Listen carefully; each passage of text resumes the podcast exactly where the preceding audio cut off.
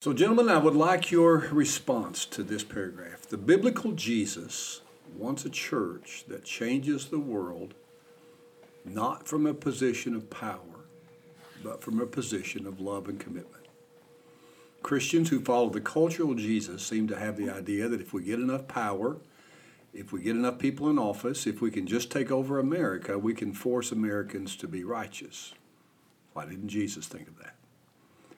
I believe that we have to change the culture with the weapons of the church, spiritual weapons, rather than the weapons of the world. We have another style, another way. It's loving servanthood, it's giving ourselves away, it's moving in and caring, it's loving and redeeming, not destroying. What do you think?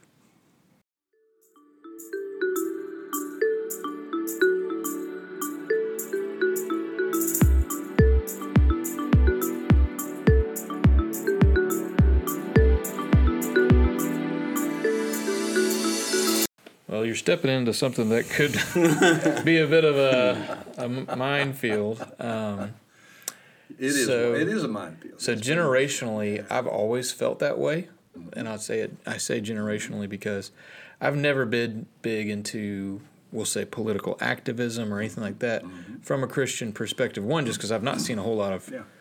you know kingdom-minded fruit come out of it. It's more, you know, geared towards politics and taking back America or something like that. But um, you know, it's just kind of this mindset. And I don't know, and, and y'all can respond on this, but not too long back there was an article that came out about how there's a sudden shift in uh, host- or towards hostility towards Christians. And I was kind of like, Not sudden. yeah, like, like where, what do you mean? Like, I was always told I was the outsider because I was a Christian. Like, that's the way I was raised. Even though I grew up in a small country town that still had, we would say, Judeo Christian conservative roots, and even more so than where we live now. Um, but I still felt like an outsider. So, like, as far as the political activism piece, I've always felt that that's not really Jesus's model or interest. Um, especially when you read his account, like you know, every time he had the chance for political activism, he stepped away from it. Um, so, Well, in the paragraph, hang on, in the paragraph, there are two ways of how do we change the culture? How do we engage mm-hmm. a non Christian culture? How do we impact? How do we change it for the gospel? Do we do that with force of hand? Do we do that with what Jesus would call a way of love, commitment, mm-hmm. and, and, a, and spiritual weapons, not physical ones? So I think, you know, just, you, there's two paths that, that mm-hmm. are, that are kind of called out in that, in that paragraph. I'm sorry, Dan, go ahead. I was just gonna say, like, okay, so what I'm hearing in that paragraph is, um, how do we change culture? Like, what? How do we how do we get our country back? Or you know, a lot of people, um, you know, want to talk about that. You know, as Christians, we need to be involved in these things because of the deterioration of our culture and things like that. And I, I would I would go to say, okay, what exactly are you talking about when you say the good old days or what our country used to be? Because I believe that even a more, what others would say, a more morally right culture does not necessarily mean a more Christian or saved culture. Um, we've always talked about, especially when it comes to students, that you can't just behavior modify yourself into thinking that you've got someone who's saved because save a saved person the good works come from within. Mm-hmm. You can't modify the behavior. It's got to come from the heart. And i'll go back to say think back to when our country did go through a huge spiritual revival. The great awakenings? Mm-hmm. That was within a country that was so-called founded on christian principles correct mm-hmm.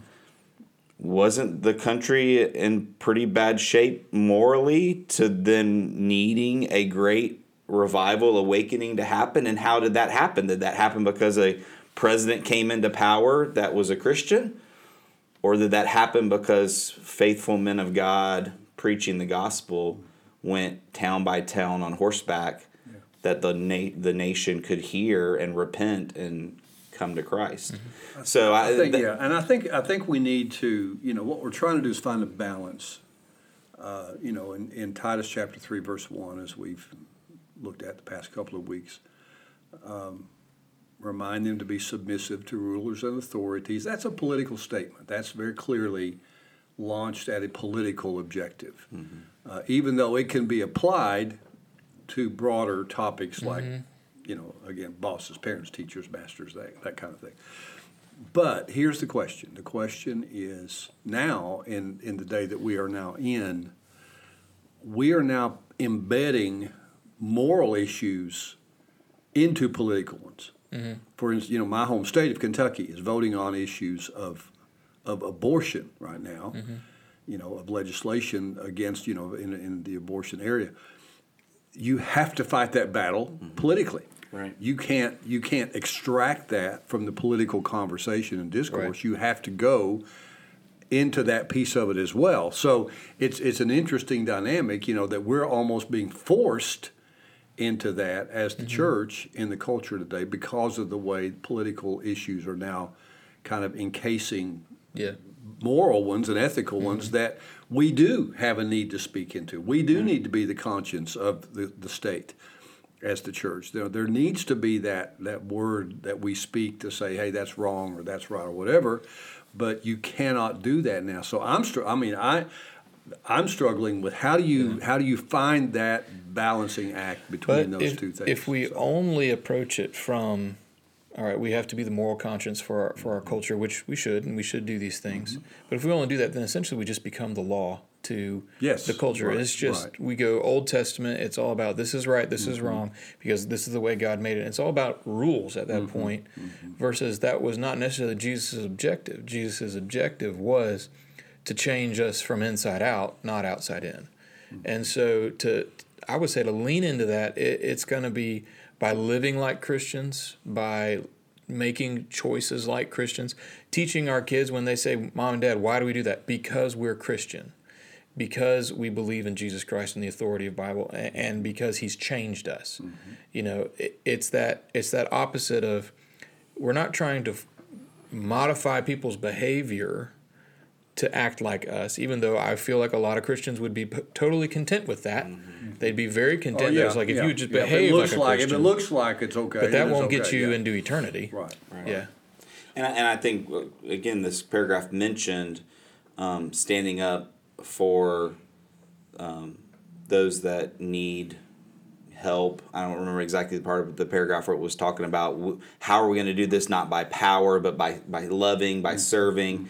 So I do think there is a place for political discussions when it comes to caring for the weak, caring for those that cannot care for themselves. Um, I think showing Christian principles, I think, helps someone be open to hearing the gospel. But we can't think that by fighting these social battles, that that in and of itself is going to lead anyone to Christ. Because when has anyone Right. come to Christ from a heated debate? Mm-hmm. You know, people come to Christ when the love of Christ is lovingly shared with them. But but are we abnegating our authority as a church by being silent on those issues? Are we are we giving away our charge and our challenge to be salt and light and to be, you know, to go into the world make a difference? If we're quiet, we say nothing, is that by implication saying we're okay with it? I guess that's what I, and I'm just thinking out loud. I, I'm just, you know. Quiet wish, about you know, what? What? well, about about the, the, the political slash moral issues that are coming up now. You know, can we afford to go? Uh, that's a different arena, and we just don't want to go there. Now, I'm again, I'm I'm big devil's advocate here on some of this. Okay, so hear me. But I'm just saying, are we? You know, I'm hearing both ends of the discourse now. I'm hearing the extreme end represented by, say, you know, Eric Metaxas, who is who is saying, you know, the church needs to be deeply engaged in these issues. Otherwise, we are surrendering our moral ground mm-hmm. in the same way that the German church did during mm. World War II. Are we doing that by being silent, or are we making the opposite error and politicizing the church as we pull into these kinds of things? Right. Because I think there's a you know, there there's it's it's hard to know where to stop. Where do you cut off when I you're saying, well, we want to support a political agenda, but we don't want to politicize. We don't want to make the church just about recruiting people for a political Mm-hmm. position or recruiting for a political party. That's not who we are. But how do we speak into these issues with moral authority and not do that? That's the hard thing. Yeah. It's the hard thing that I don't think anybody really has figured Yeah. out. So I mean, I would go. So recently, I was I, I've been looking through Luther's stuff, and because I guess I'm bored, and uh, he wrote, um, "If you want to be a good like Christian cobbler, yeah, yeah, make good shoes." sure, He says, "But don't put crosses on them." right.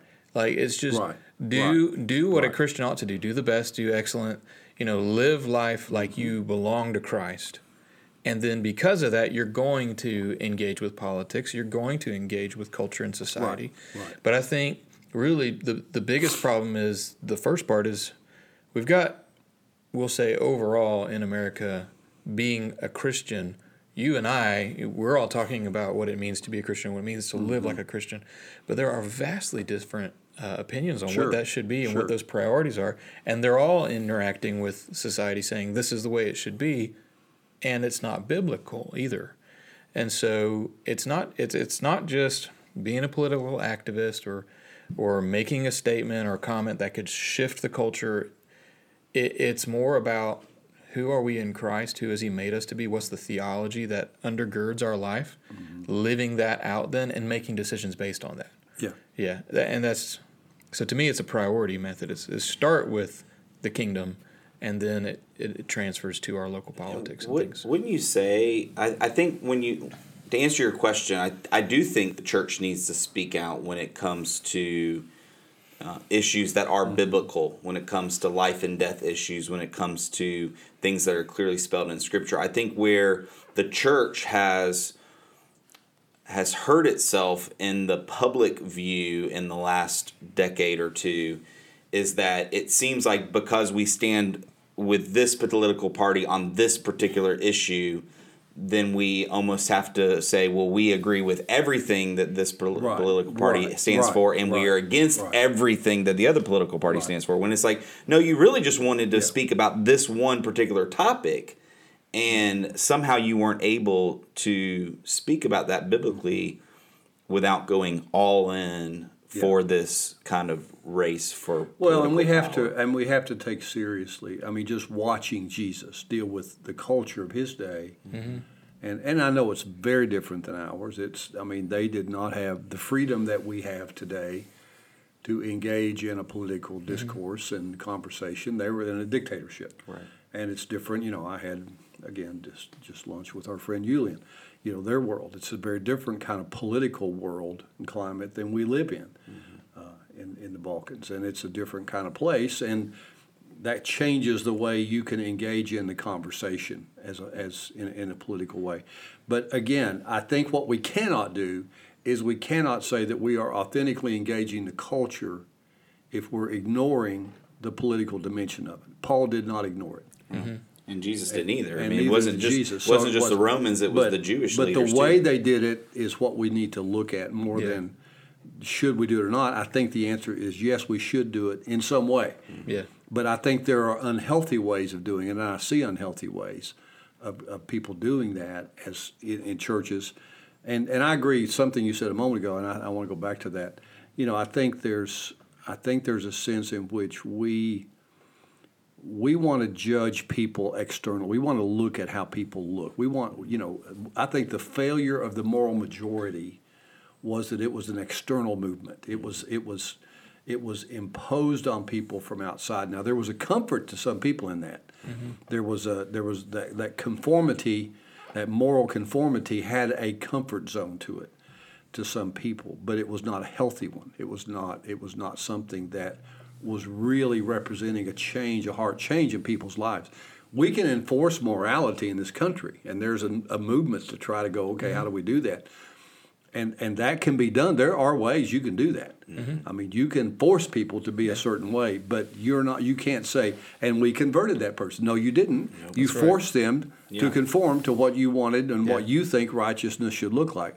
You haven't won The gospel hasn't won in that Yeah. case, and that's what we have to be careful. And, and that's So- what I'm, I guess I get frustrated about is that I feel like you know it's not hard just to be walking down the hallway at the church or something. If you bring up politics, man, someone's going to go off. Oh yeah. Oh, Someone's yeah. going to get Yeah. upset. Oh, but yeah. if you talk about the brokenness and the lostness of our of our Mm-hmm. society and our culture, and how many of our neighbors are going to go to hell one day because they don't know the gospel and they don't know Christ, we don't get that bent out of shape, do we? Mm-hmm.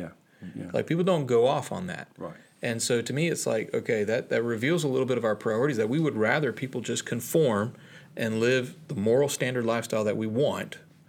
Rather than be transformed because Christ has entered Well, into their and, life. and even you know in the verse we're looking verses we're looking at in chapter three, verse two. I mean, let's let's just let's just read that into the conversation Mm-hmm. we're having right now.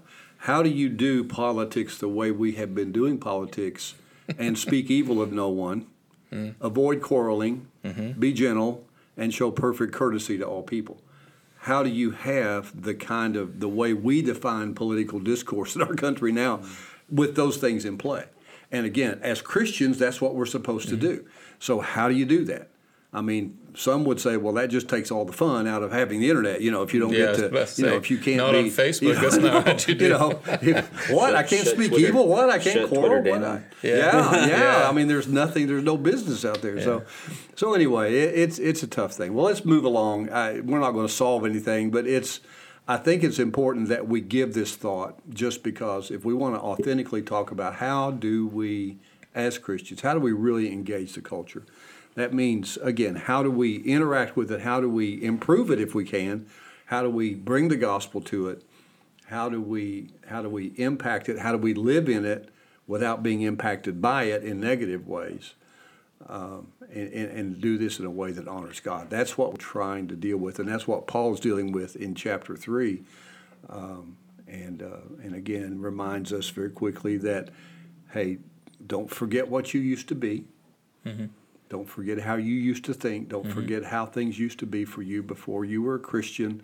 Uh, this kind of echoes a little bit of 1 Corinthians chapter 6, where he, he describes all of these horrific things and lifestyle issues and, and you know and everybody's going yeah yeah you know hey yeah that's boy that's that you know that's terrible stuff and then he said and such were some of you That's right. you know uh, and, and it was just I just thought boy I would love to have been in the room when that happened that that would have been a, a cool moment when you just go oh yeah, I guess so. You know, so we forget that that's what we used to be. But Paul, you know, very quickly, and I think Paul never forgot what he was, uh, and and he won't let us forget. Hey, remember that's what you were. He doesn't do that to bring condemnation to you. He does it to say, remember the grace of God, uh, and then he does this great descriptive phrase in in uh, verses four through seven. You know, when the goodness and loving kindness of God our Savior appeared, He saved us not because of works we've done, but according to His own mercy by the washing of regeneration and renewal of the Holy Spirit, who He poured out on us richly through Jesus Christ our Savior, so that being justified by His grace, we might become heirs according to the hope of eternal life. This saying is trustworthy, and I want you to insist on these things so that those who believe in God may be careful to devote themselves to good works. Uh, these things are excellent and profitable for people. Now we move into an area I didn't get into yesterday uh, on in the message, but let's talk about verse 9 for a minute. But avoid foolish controversies. Is there is there a non-foolish controversy? can you can you have a non-foolish controversy? You know, he very specifically calls this. This is an, this describes the controversy as foolish. It has to almost assume there's a non-foolish one. Yeah. Yeah. I mean, uh, again, it goes back to your motive and what you're trying to accomplish. Yeah, I, yeah, I when I was a collegiate pastor, I used to have a lot of conversations about what would be considered, you know, controversial topics Mm-hmm. such as, "Is Jesus the only way to heaven?" Yeah. And I'm sitting on a college campus, discoursing with different students who, some of them getting very upset and heated, Mm-hmm. but they couldn't defend their position. And I'm just saying this is what Scripture says. Okay. And to me, it's like, yeah, because if they don't get that topic, then the rest of this makes no Sure. sense. Well, but know? but again, I think uh, to answer my own question, yes, there are non-foolish controversies. There are things that are controversial that we don't agree on. We just talked about one for about 10, 15 minutes. here. You know, some things that people will not agree. It's controversial. I don't know that it's say it's it's good to say it's a foolish controversy. Uh, it's probably a controversy with no answer. You know, and, and maybe that's what defines a foolish controversy. I don't know, but uh, but I think there's certainly times that a controversy is going to happen. It's not necessarily. It's sometimes it's growth. Sometimes it's just we have to talk about this, and and that's necessary to do that. And there are, as we all know, there are those places in church life, in Christian life, where that you just have this kind of open-ended thing that you don't have clear defining parameters for how to understand it, how to define it, how to how to interpret it. So you have to, you, you know, you kind of just get in discussions that can become controversial. I mm-hmm. don't think it's always foolish, but it can be that. And then he talks about genealogies, dissensions, and quarrels about the law. So the obvious thing to me in this is that he's dealing with a Jewish, you know, there, there's an mm-hmm. insurgency of Jewish false teachers that are mm-hmm. present. Mm-hmm. Uh, and, and they're the ones that are really stirring up trouble and dissensions and controversies. And they're unprofitable, they're worthless. And as for a person who stirs up division after warning him once, then twice, have nothing more to do with him, knowing that such a person is warped and sinful, he is self condemned. Avoid foolish controversies. Genealogies, that was a Jewish issue. You know, what's your what's your family background? That was a big deal. Uh, that's how you know they, they would determine you know they they weren't birthers they were they were people who would go back and trace down your bloodline are you are you can you be the priest can you be a chief priest can you be a levitical priest can you be in in this particular kind of leadership well show me your genealogy Yeah. and and if you have the bloodline the answer is yes you can do that but if you don't there's no way there's nothing that you could bring to the table that's more important than your pedigree and your bloodline so you could debate these kinds of things. Well, I'm not sure that that person was actually a member of that line. So you could get into all of these sidebar issues in genealogies and those kind of discussions.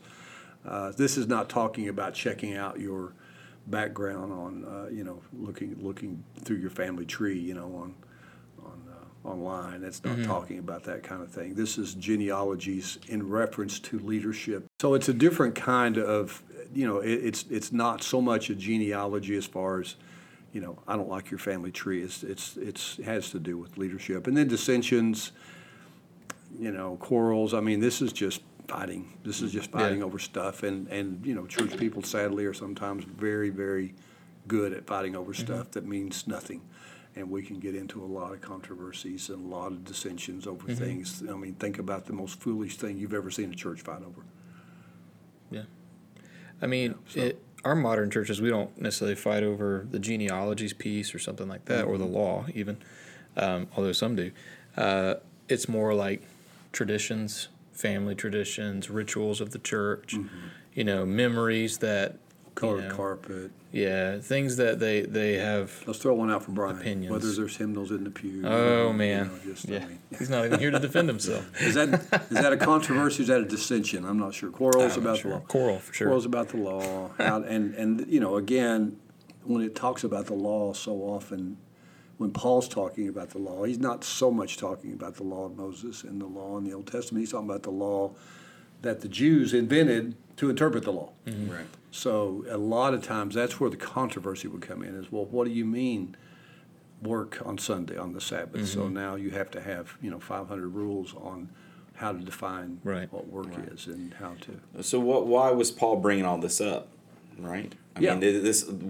He says, "Don't do it. Don't Yeah, have but- foolish but again, controversies. well, don't." ob- But obviously, it's inside. It's happening. That's what right. the problem but is. he, yeah. he isn't he confronting the fact that these things are detract distracting the church from Yes. what the mission Yes. of the church is. Absolutely. Well, that's why he says it's unprofitable Yeah, avoid them and worthless. Mm-hmm. Like they're not accomplishing anything. The church isn't gaining ground against the spiritual darkness. It's just, you know, and, and you know, we can all go back to our seminary days. I can remember uh, there were there were guys, pastors in training. all they wanted to do was sit in the student unit. They union. were in my class. Yeah. They were yeah, and they just wanted to argue like on and on and debate different theologies. I didn't mind and those stuff. guys. I- It was the ones them in the classroom that bothered me. That Yeah. wanted to- That they wanted, wanted to. to- They Oh, wanted with to the challenge professor or something like that. you Just know, Yeah, I just got I would just get frustrated because there'd be these guys sitting on a couch, and there'd be other ones of us like, "Hey, we're going to go, you know, witness or something like that down in this mm-hmm. in this community. Will you go with us?" And they're like, "No, we don't have time for that." And and so to me, that's like it's the unprofitable Yeah. piece. You know, it's like, okay, when it's distracting away from what God's trying to use you to do, Right. then Well, and I've always said that that's where where does quarrel and strife come within a church? It it comes when there are people within the church that are not solely focused on the mission Yeah. of the church. Yeah. And if we were busy being the church and, and witnessing to our community, I'm not saying all of the quarreling and all of the strife and all the gossip would go away, but a lot of it would. I mean, I think a lot of it happens when we're just sitting around at church. Old old country preacher used to say to me, "A mule will either plow or kick." and I guess that's just the way folks are. You know, we're Yeah. going to plow, we're going to kick, but you know, we're kicking sometimes more than plowing. But uh, anyway, those so those are things that we're to stay away from. Um, and then he gets into a real specific thing. As for a person who stirs up this division, I, I'm almost it's it's almost to me. I almost read too much between the lines here. I'm thinking he knows who he's talking about. You know, he's got a face in mind. He's got a probably does. person in. You know, there's there's somebody that is doing something in the church that Titus is pastoring. And as as for this person, you know, he didn't want to name the name, but as for a person who's stirring up this division or dissension or division, after warning him once and then warning him again, have nothing more to do with him. Now that is, in a sense, that is church discipline. Uh, you know, and again, there there's a whole um, there's a whole realm of issues that come up with church discipline and how churches deal with that right now. I, I had a situation that came up day before yesterday. I, heard, I learned about of a church in our area that is that is dealing with a major church discipline issue.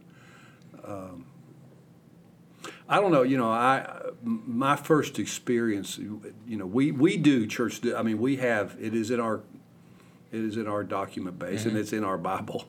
We do church discipline here at Fruit Cove, but I have never had to bring up somebody before the church and have them thrown out of the church. I've never had to get that far. Uh, usually, after the first visit, after the first warning, uh, after you know, after hey, l- let's get a handle on this. People usually do. They'll either get mad at me because I came and talked to them about it and leave the church, or they'll say, "Hey, I didn't know I was causing problems. I'll stop it." Hmm. Never had to deal with. Never had to go to level. You know, the kind of level three. You know, you go through level one is that first yeah, one on that one. person to person mm-hmm. kind of conversation, you know, confrontation and conversation, and then if they don't, if they don't deal with that at the first warning, second warning, you go in with a couple of three other people, and then if they don't hear them, then you go on to the church. Well, usually, again, usually before it ever gets gets even to the second level, I, it's dealt with. One of my first uh, issues of church discipline was in my church in Kentucky. And I had a gentleman who was uh, a lay preacher and a deacon in our church. He was also a construction worker and a kind of a straw boss on a construction job. Uh, heavy drinker, heavy drinking, and loved his guns. And he would threaten his workers at work with a gun. He would be drinking first thing in the morning and would threaten the guys that weren't doing the job. He would go with a gun, and they knew, and that was just his reputation. He never shot anybody that we know of, but he, he you know, he'd be scary enough and angry enough. Uh, terrorized his family. Had had uh, six, seven kids. Abused. I know five of them because I did counseling with them. So, um, and this guy again. Let me say it again. He was a deacon in Yeah. our church Yeah, the church had been terrified to deal with him. They didn't want to deal with him.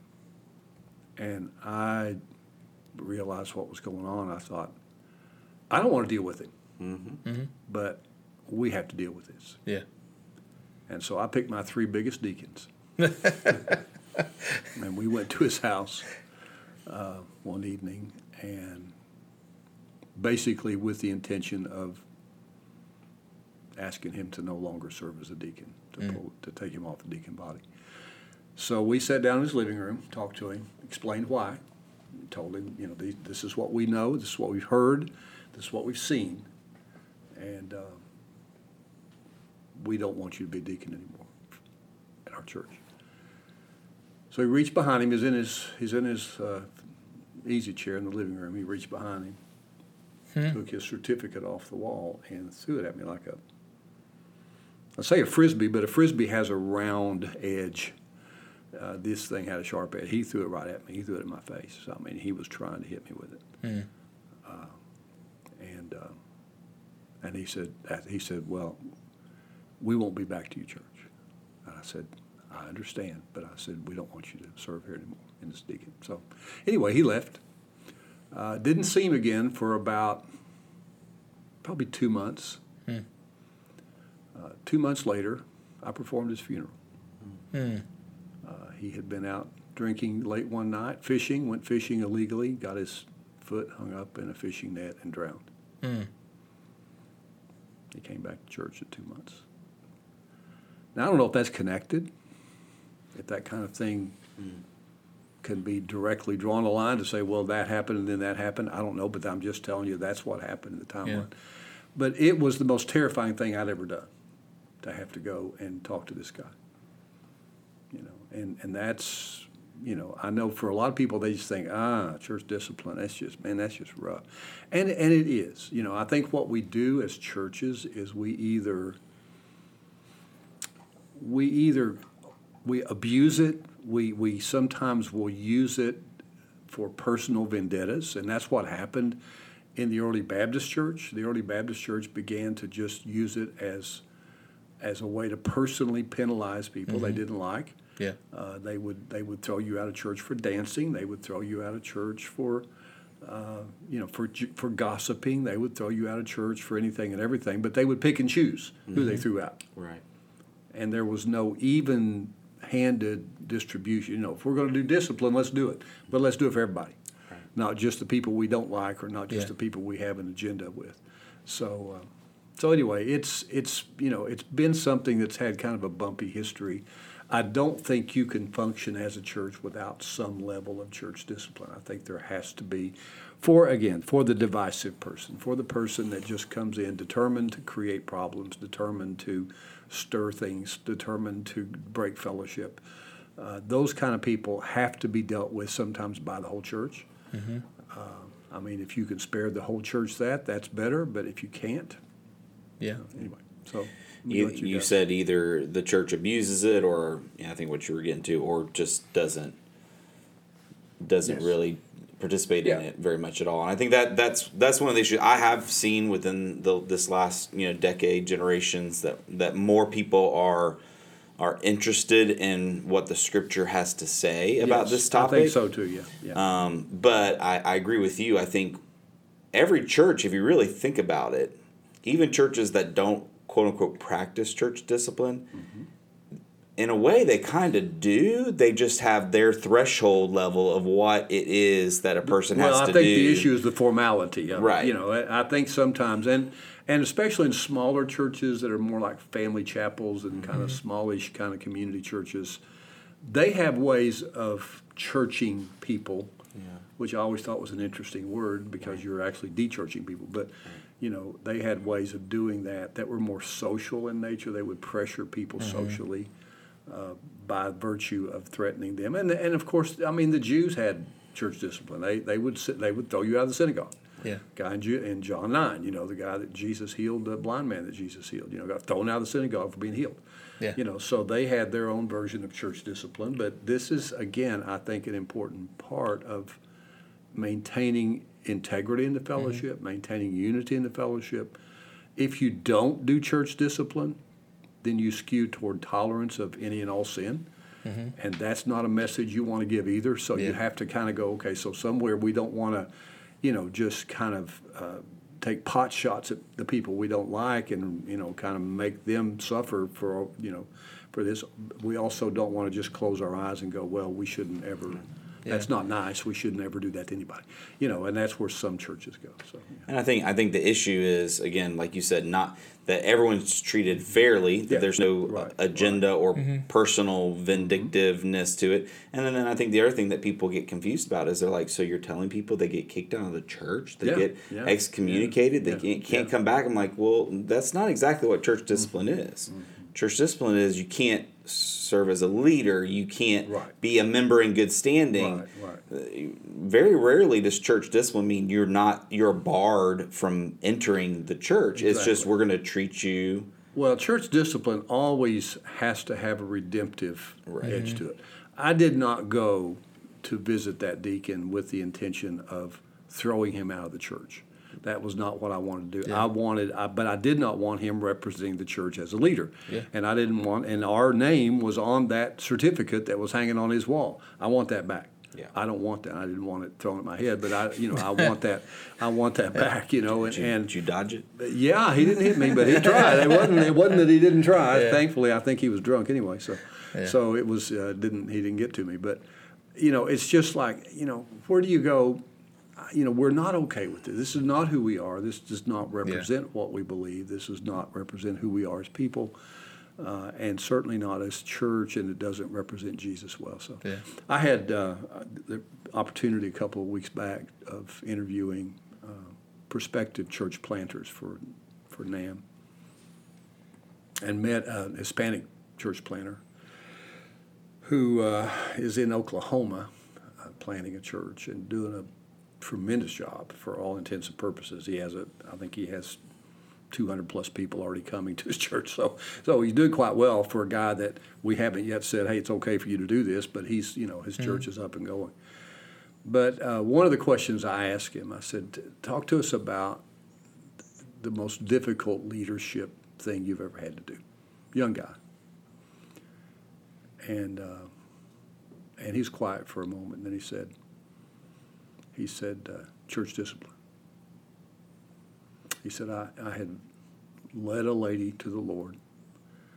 She started coming to the church. She loved the, the Lord, loved the church. People loved her. But after a while, we found out she was having an affair. Her husband did not come to the church. She was having an affair.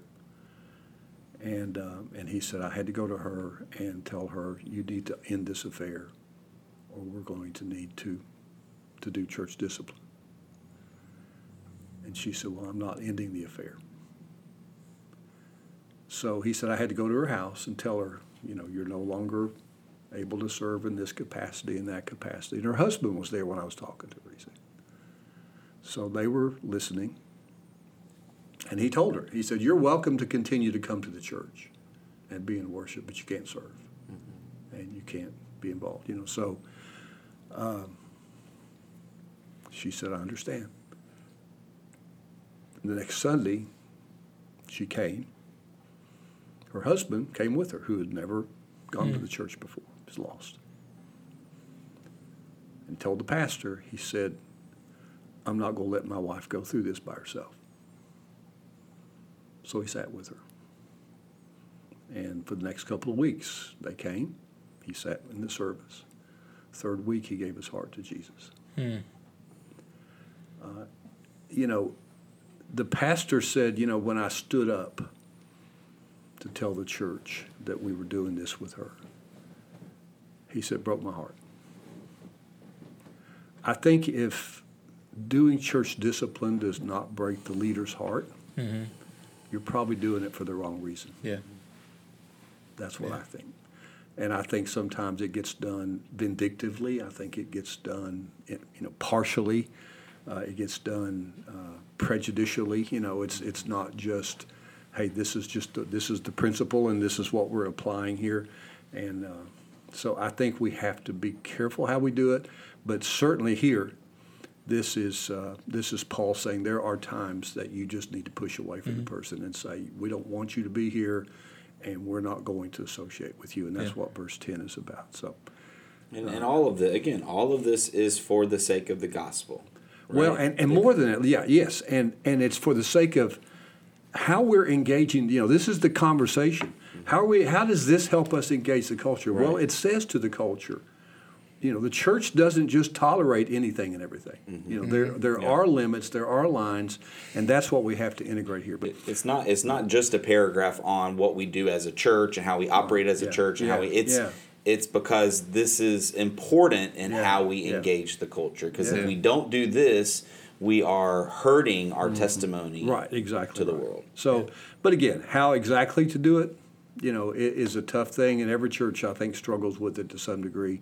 But again, my my principle would be, you know, if it's not breaking your heart to have to go do it, then you're probably not doing it for the right reason. And and I think it will always take something out of the leader to do that. Uh, it's not like you just enjoy it. and Say, oh boy, I get to go do it. You know, I can't imagine uh, you know, anytime I've had to do it, and I've had to do this dozens of times with people. I've had to go to people dozens of times to deal with issues over the years. But, you know, like I said, I'm thankfully never had to escalate it to a public level of, you know, having to. Yeah, but Ask you know, if you don't, out. then it, then the the issues like this they creep into the culture of They the can, church. yeah, yeah. And then the church health as a whole gets off mission Yeah, and stuff yeah, like that. It's it's never fun, but you know, it's something that we like you said we can't not do. Right. We can't just Right. ignore it. Um, I guess if I would just add a small comment is just for many pastors, I see them focusing sometimes when it comes to church discipline on the wrong issues. Yes. They focus on things that really people just need pastoring through. Right. And then you shepherding. Yeah. You know, like the color of the carpet, Right, and they're getting right. all bent out of shape because we're changing the carpet and they don't like the color. Mm-hmm.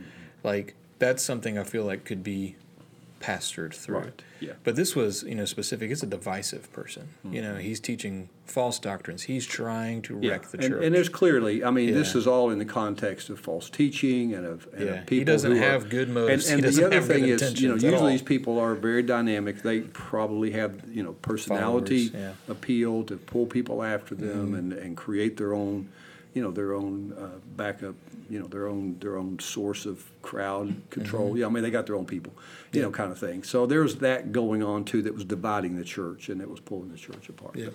And we're out of time, gentlemen. Let me end with the positive word that Paul ends with Grace be with you all. How about that? We all need grace. Grace be with you all, and grace be with you all. God bless you.